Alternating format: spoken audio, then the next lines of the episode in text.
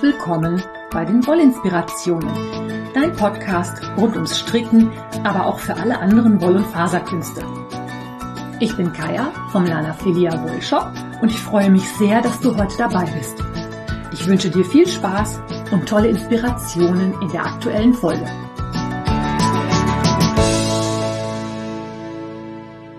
Hallo und herzlich willkommen zur neuen Episode Wollinspirationen, dein Podcast für inspirierendes rund um Wolle.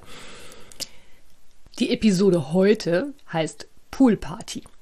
Und ich möchte dir gerne noch ein bisschen was über das Poolen von handgefärbten oder industriegefärbten Garnen erzählen. Du kannst dich vielleicht erinnern, ich habe darüber schon mal gesprochen in der Episode 66. Ich weiß gar nicht mehr, wie die hieß. Ich habe gerade nur nachgeguckt, welche es war. Also da gibt es eine ganze Menge Infos zu Pooling.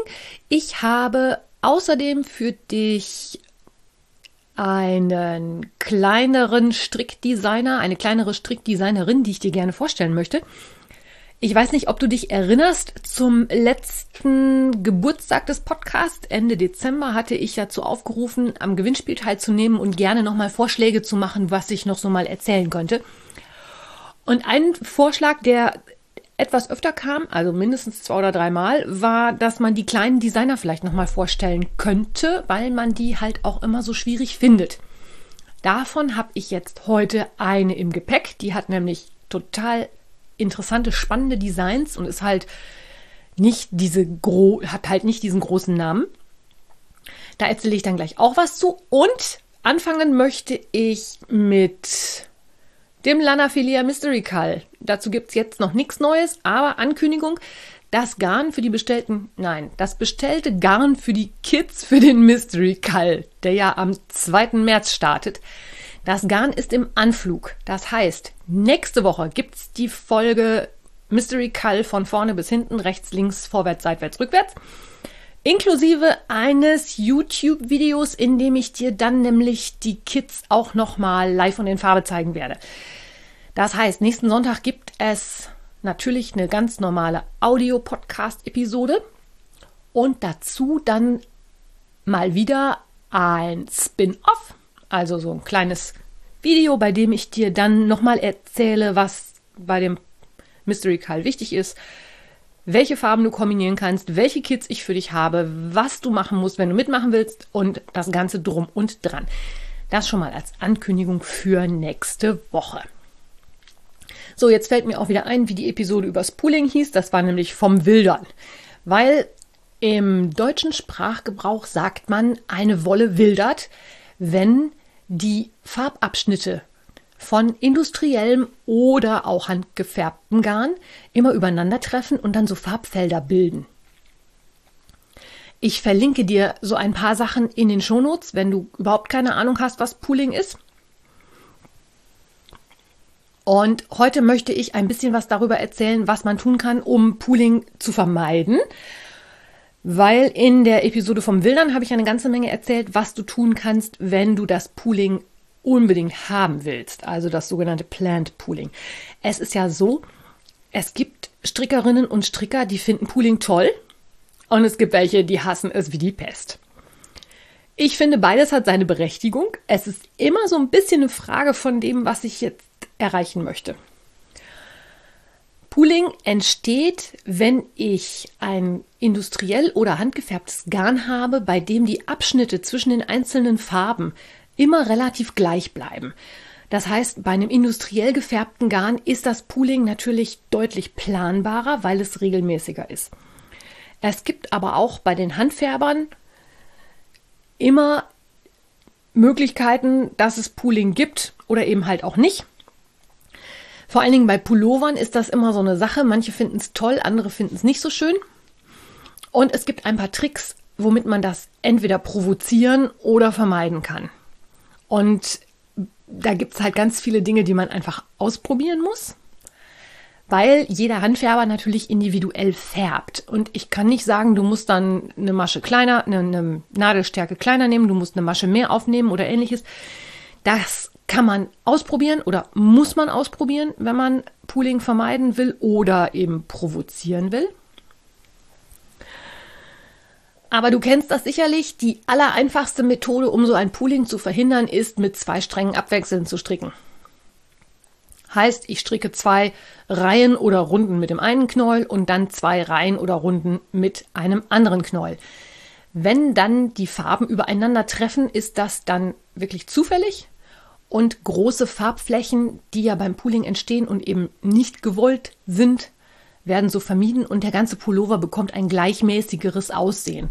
So ein Pooling, gerade wenn ich Multicolor-Stränge habe, kann schon mal ein bisschen blöd sein, wenn ich dann auf einmal so einen dicken orangen Klecks irgendwo an einer Stelle habe, meinetwegen auf der Brust oder mitten auf dem Rücken, wo ich die nicht unbedingt so schön finde. Kann ich durchaus verstehen. Ganz besonders ärgerlich finde ich übrigens Pooling bei Socken. Und dann am allerärgerlichsten finde ich es, wenn es auf dem einen Socken poolt und auf dem anderen nicht. Das Pooling hängt auch definitiv natürlich von der eigenen Fadenspannung ab. Und die hängt natürlich auch von deiner psychischen und physischen Verfassung ab. Das ist das gleiche Phänomen, was ich bei der Maschenprobengeschichte immer schon mal wieder erzähle. Eine Maschenprobe macht Sinn, die genau dann zu stricken, wenn du auch das Projekt stricken willst, weil du einfach in der gleichen auch seelischen Verfassung bist. Ich zum Beispiel, wenn ich angespannt bin, stricke ich fester. Das ist einfach so. Es lässt sich auch nicht vermeiden. Ich weiß das. Und wenn ich zum Beispiel mit einem Garn, das eventuell poolen könnte, einen Socken stricke und der Socken poolt nicht und das ein halbes Jahr in die Ecke lege und wieder vorkriege, dann kann es passieren, dass durch die, allein durch die geänderte Fadenspannung der Socken, den ich dann produziere, auf einmal doch poolt. Also, wenn ich es wirklich darauf anlege, dass ich das gleich haben möchte, sollte ich das nicht zu lange in die Ecke legen oder mich darauf vorbereiten, dass ich es halt im Zweifelsfall vielleicht ribbeln muss. Bei Socken ist das Stricken mit zwei Knäulen abwechselnd natürlich richtig doof. Das macht überhaupt keinen Sinn, weil das wird einfach nur kompliziert mit Vernähen, Fäden wechseln, ähnlichem Gedöns. Will eigentlich keiner. Bei Socken kann man immer noch mal hingehen und versuchen, mit der Nadelstärke rauf oder runter zu gehen, um ein Pooling zu vermeiden oder halt zu provozieren. Es kann auch Sinn machen, eventuell eine, zwei, drei Maschen mehr oder weniger anzuschlagen. Das ist bei Socken jetzt wieder ein Problem, weil manche Socken ja mit so Mustersätzen arbeiten, aber auch die Kombination aus mehr Maschen, kleinere Nadelstärke oder weniger Maschen, größere Nadelstärke kann durchaus da was bewirken. Für die Pullover gibt es noch so den Tipp, dass man natürlich gucken kann, eventuell die Strickrichtung zu ändern. Strickrichtung ändern? Wie meinst du das denn jetzt? Ja, ganz einfach. Statt den Pullover in Runden zu stricken, stricke ich den in Reihen hin und her und damit ist mein Pooling oder eben nicht dann halt da oder eben halt auch nicht. Und was natürlich auch immer geht, je nachdem, was ich für ein Projekt auf den Nadeln habe, ein paar Maschen mehr oder weniger können da auch schon eine Menge ausmachen. Gerade bei den handgefärbten Garnen ist es ja so, dass die Abschnitte auch nicht immer gleichmäßig sind und ein bisschen variieren können. Wenn es dann nicht unbedingt der mega eng sitzende Pullover, der total auf Figur geschnitten ist, sein muss, kann man sich da auch immer mal mit ein paar Maschen mehr oder weniger behelfen, indem man ein bisschen was abnimmt oder dazu schummelt. Und nachdem ich mich jetzt über diese Projekte alle schlau gelesen habe, habe ich ja schon wieder mega Lust, mir so ein Pool-Projekt rauszusuchen. Ich habe, glaube ich, noch einen ziemlich gut abgelagerten Strang Senjan Garden mit Kaschmir und Seide, den ich mal geschenkt bekommen habe. Da könnte ich mir was vorstellen von. Vielleicht mal so ein Kaul ausprobieren, einfach nur in die Runde. Ich äh, halte dich darüber auf dem Laufenden. Und dann gibt es noch eine spezielle Art des Poolings, die in den letzten Monaten so ein bisschen viral gegangen ist. Und zwar ist das das sogenannte Assigned Pooling. Beim Assigned Pooling hast du einen ganz, ganz langen Farbabschnitt in einer Grundfarbe und dazu einen etwas kürzeren Abschnitt in einer Kontrastfarbe auf dem gleichen Garnstrang. Das heißt, wenn ich einen Strang ausgebreitet vor mir hinlege, ist das so, dass ich halt nur eine Stelle in einer anderen Farbe habe Und da hat die Dawn Barker sich ein paar ganz tolle Muster ausgedacht.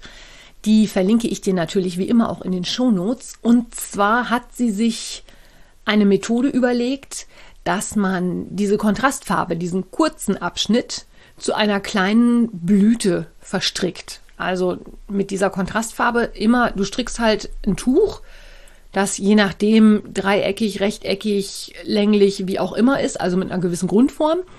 Und immer wenn du an die Stelle kommst, mit der du, in der du halt die Kontrastfarbe verarbeiten müsstest, wird einfach nicht glatt rechts gestrickt, sondern es wird ein spezielles Muster gestrickt. Das heißt, aus einer Masche werden mehrere Maschen gemacht und dann wird über diese mehreren Maschen so lange hin und her gestrickt und wieder abgenommen, bis diese Kontrastfarbe verschwunden ist.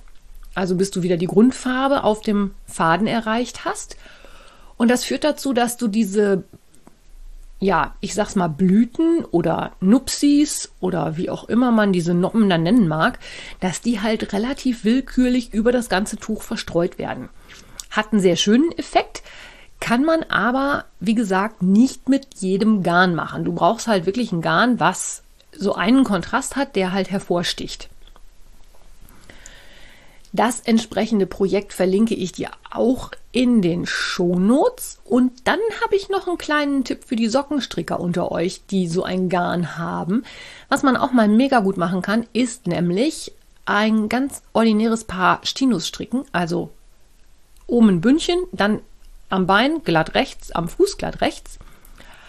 Und dann, wenn du mit deinem aktuellen Gestrick über so eine Kontrastfarbe kommst, die du hervorheben möchtest, strickst du die Maschen nicht rechts ab, sondern strickst die Maschen links ab.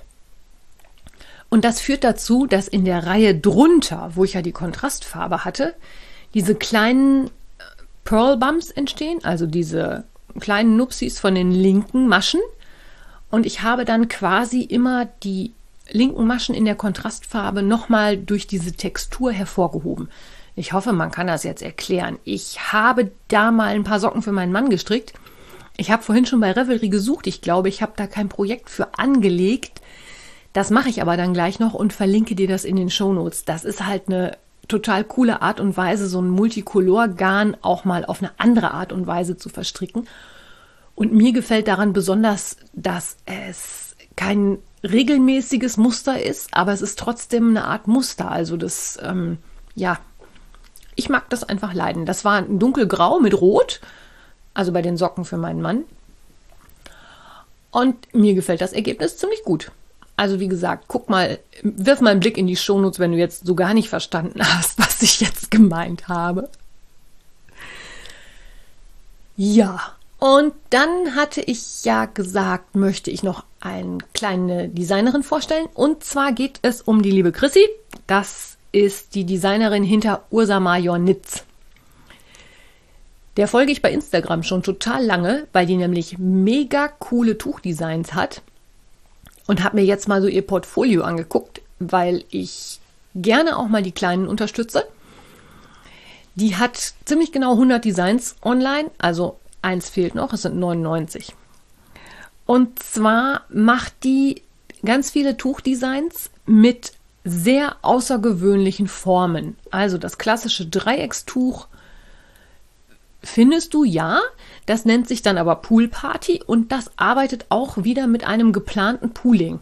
Und deswegen habe ich die nämlich auch heute wieder gefunden quasi. Als ich das gesehen habe, habe ich gedacht, ah stimmt, die wollte ich immer noch mal empfohlen haben, weil mir die Designs alle so gut gefallen. Also du findest Dreieckstücher dann mit so einem geplanten Pooling. Also die hat immer Farbkombinationen. Da werden verkürzte Reihen eingesetzt. Da werden modulare Stricktechniken angewandt. Das heißt, du strickst meinetwegen einen Keil und nimmst dann Maschen wieder aus dem bereits gestrickten auf, sodass du auch in verschiedene Richtungen stricken kannst, ohne zwischendurch vernähen zu müssen. Das ist mir natürlich auch immer sehr sympathisch. Und ich habe mir so ein paar Designs rausgesucht, bei denen ich dir ein bisschen was erzählen wollte, was ich daran so toll finde. Und zwar sind das natürlich die gerade schon erwähnte Poolparty. Das ist halt das Dreieckstuch mit dem Pooling. Dann habe ich mir rausgesucht, was mir besonders gut gefällt, ist ein Halstuch, das heißt Ammonoid. Das sagt dir jetzt vielleicht was. Und zwar kennst du eventuell, wenn du dich ein bisschen geologisch interessierst, diese sogenannten Ammoniten. Das sind diese versteinerten Schnecken aus der Urzeit. Und die, Ammon die Ammonitenform ist eine Form, die man in Runden oder in Reihen häkeln und oder stricken kann.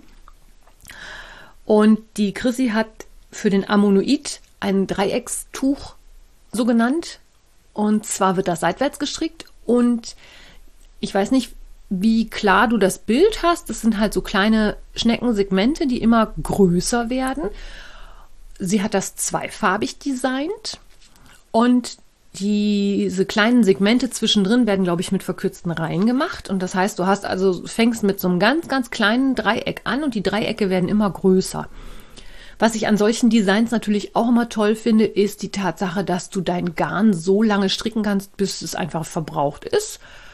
Es sei denn, es hat dann natürlich irgendwann eine Größe, wo du sagst, es wird dir viel zu groß. Aber das sind immer schöne Projekte, um Garne bis auf den letzten Rest komplett zu verbrauchen. Dann habe ich mir ein Design rausgesucht und zwar heißt das Hungarian Horntail. Das ist sicherlich auch was für die Harry Potter Fans unter euch. Das ist nämlich der ungarische Hornschwanz, der ja in den Harry Potter Büchern auch vorkommt. Das ist ein, auch ein Tuch. Das hat allerdings die Form einer Drachensilhouette. Also, wenn du dir das so vorstellst, dass du einen Drachen hast, da ist unten ein etwas längerer Schwanz dran. Oben, wo der Kopf ist, kommt der Kopf des Trägers quasi rein und die beiden Seiten des Tuches sind mit ein paar Zacken gearbeitet, sodass das wirklich der Silhouette eines Drachen nachempfunden ist. Und dann arbeitet sie da noch sehr geschickt mit verschiedenen Farben. Und zwar ist in der Mitte ein dunklerer Teil, der wahrscheinlich den Körper ein bisschen symbolisieren soll. Und an den Flügeln hat sie dann eine Kontrastfarbe, die auch wieder mit einer dunkleren, mit der gleichen dunkleren Farbe kombiniert wird, sodass auch so Segmente entstehen, die wirklich sehr an Drachenschwingen erinnern. Finde ich mega klasse, sieht toll aus. Und wenn du dich für außergewöhnliche Formen interessierst, möchte ich dir die Ursa Marionitz definitiv mal ans Herz legen. Die hat auch Tücher mit so kleinen ich weiß nicht, ob du den Lefty von der Martina Behm kennst. Da sind ja so kleine Quadrate drin, die am Ende der Reihe drin sind. Sie hat das über ein ganzes Tuch verteilt und dann mit einer Farbe und nicht mit mehreren Farben und unheimlich tolle Ideen. In meinen Augen definitiv eine Designerin, die mal ein bisschen Promotion gebrauchen kann. Ich überlege auch schon, was ich davon stricken möchte, aber ich verzettel mich im Moment in all den Sachen, die ich machen möchte und muss da jetzt erstmal aufpassen, dass ich mich so ein bisschen mit meiner Anschlageritis zurückhalte. Vielleicht ist das auch noch eine Idee für die Revelanic Games, das da zu stricken. Ich denke, zu den Revelanic Games, die ja zeitgleich zu den Olympischen Spielen in Peking vom 2. oder nee, vom 4. bis zum 20. Februar laufen, werde ich nächste Woche auch noch mal ein paar Takte äh, verlieren.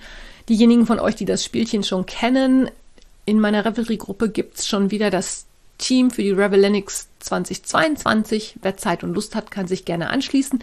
Wer noch nicht weiß, was das ist, kann sich das nächste Woche nochmal anhören und sich dann überlegen. Kurz gesagt, man strickt einfach innerhalb der Olympischen Spiele, also innerhalb dieser 16 Tage, in der die Olympischen Spiele laufen, ein Projekt komplett oder fertig und kann das bei Revelry einreichen und kann eine virtuelle Medaille gewinnen. Ist immer ganz geckig, ist ein riesengroßes Event bei Revelry, weil da wirklich weltweit unendliche Mengen an Leuten mitmachen. Ähm, aber ich denke, da habe ich dann nächste Woche noch mal ein bisschen Zeit drauf einzugehen. So, was wollte ich jetzt noch erzählen? Ich hatte noch irgendwas. Ach genau, Ursa Marionitz. Ich habe noch, die hat auch ganz tolle Socken auch in dieser modular gestrickten Technik. Und da habe ich mir ein Beispiel rausgesucht und zwar heißen die Curly Whirly. Die sind speziell designt für lange Farbverläufe. Also wenn wir das vorhin das Thema mit dem Pooling hatten, da geht es ja darum, dass man relativ kurze, regelmäßige Farbverläufe hat. Für die Curly Whirlies brauchst du einen langen Farbverlauf, wie zum Beispiel von so einem Mini-Mochi oder solche Sachen. Die werden auch in modular gestrickt. Das heißt, du hast ganz viele verschiedene Felder, die nachher zusammengestrickt werden. Das ist ein Design, was mich auch unheimlich reizt. Ich befürchte ja auch, dass sowas irgendwann mal bei der Sock Madness drankommt und ich dann um diese Technik nicht drumherum komme und habe mir schon überlegt, das sollte ich vielleicht irgendwann zwischendrin mal in aller Ruhe im stillen Kämmerlein ausprobieren, damit es mich bei der Sock Madness nämlich nicht von den Socken haut, wenn ich das dann auf einmal machen muss. Da wäre die Idee, sich das eventuell nochmal anzugucken, auch nicht schlecht. So, ansonsten möchte ich dich dann nochmal verweisen an die Episode 66 vom Wildern. Da geht es halt auch nochmal ordentlich ums Pooling und da gibt es auch dann einen Link zu einem zu einer Webseite, wo man das Pooling ausrechnen kann und wie man das ausprobieren kann. Und ja. Ja. Und dann erzähle ich noch ein bisschen was zu meinem aktuellen Gewerkel. Ich habe den Mystery Call fertig gestrickt. Der Prototyp ist fertig. Meine Teststrickerinnen arbeiten im Hintergrund fleißig und sind auch schon ziemlich weit. Und ich habe bei der Labyrinthdecke weiter gehäkelt. Du erinnerst dich an die Labyrinthdecke von Lilla Björn Crochet? Das sind neun Hexagons und zwar viermal das Joannas Mandala und fünfmal das Labyrinth Mandala. Und mit dem Labyrinth-Mandala, das erste habe ich jetzt fertig. Das ist tatsächlich ziemlich groß geworden. Wie immer verlinke ich dir das natürlich in den Show Notes. Ich habe auf das Bild absichtlich die Häkelnadel mit draufgelegt, damit man sehen kann, wie groß die werden. Und ich muss sagen, das gefällt mir bisher sehr, sehr gut. Ich habe mit der Anleitung wie immer ein bisschen zu kämpfen, was zum einen daran liegt, dass ich natürlich nicht so die mega erfahrene Häklerin bin. Zum anderen aber auch daran, dass ich manchmal nicht bis fünf zählen kann. Also das Design ist sehr, sehr ausgeklügelt. Es ist aber zum Beispiel so, dass man manchmal solche Sachen häkeln muss, wie ähm, häkel das in die Masche, die direkt über der doppelten Masche, also der Zunahme, aus der Reihe vor drei Runden ist. So. Wenn man dann echt nicht aufgepasst hat und die Maschenzahl auch vielleicht mal um zwei nicht so ganz stimmt, weil man um die Runde nicht so ganz drauf geachtet hat. Und wenn man dann auch noch so ein Häkelhonk ist wie ich und nicht immer 110%ig erkennen kann, ob das jetzt eine Zunahmemasche ist also beim Häkeln arbeitet man ja eine Zunahme, indem man zweimal in die gleiche Masche arbeitet. Und dann soll man halt in die erste der beiden Zunahmen reinhäkeln.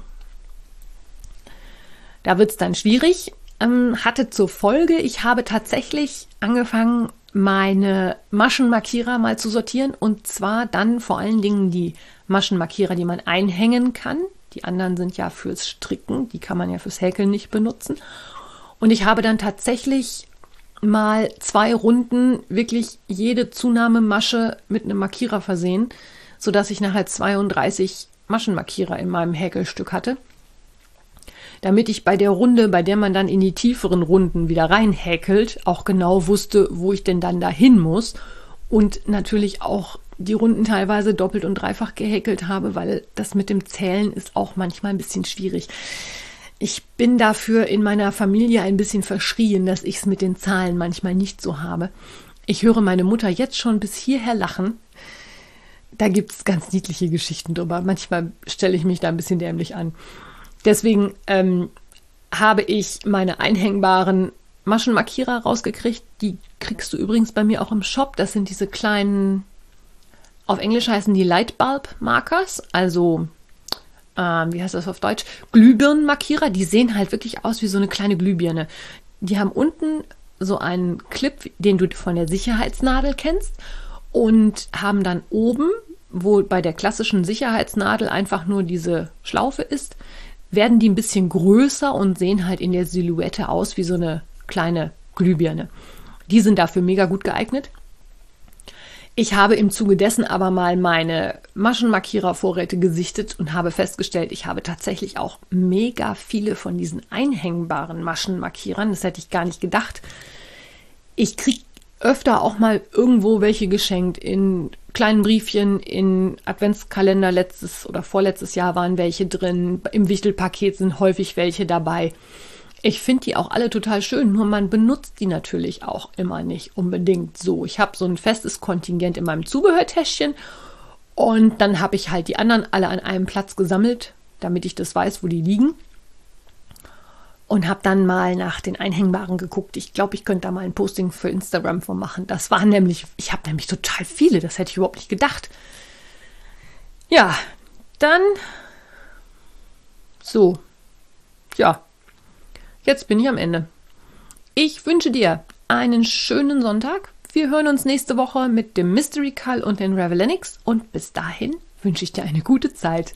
Viel Spaß beim Stricken. Alles Liebe, deine Kaya.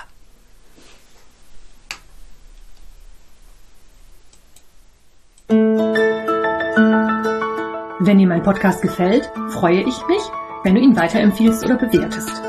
Du kannst auch in meine Revelry-Gruppe kommen oder mir bei Facebook oder Instagram folgen. Finanziell unterstützt du den Podcast durch einen virtuellen Kaffee auf meiner Kofi-Page oder einen Einkauf im Lana Filia Wollshop. Alle Links dazu findest du in den Show Notes. Vielen Dank.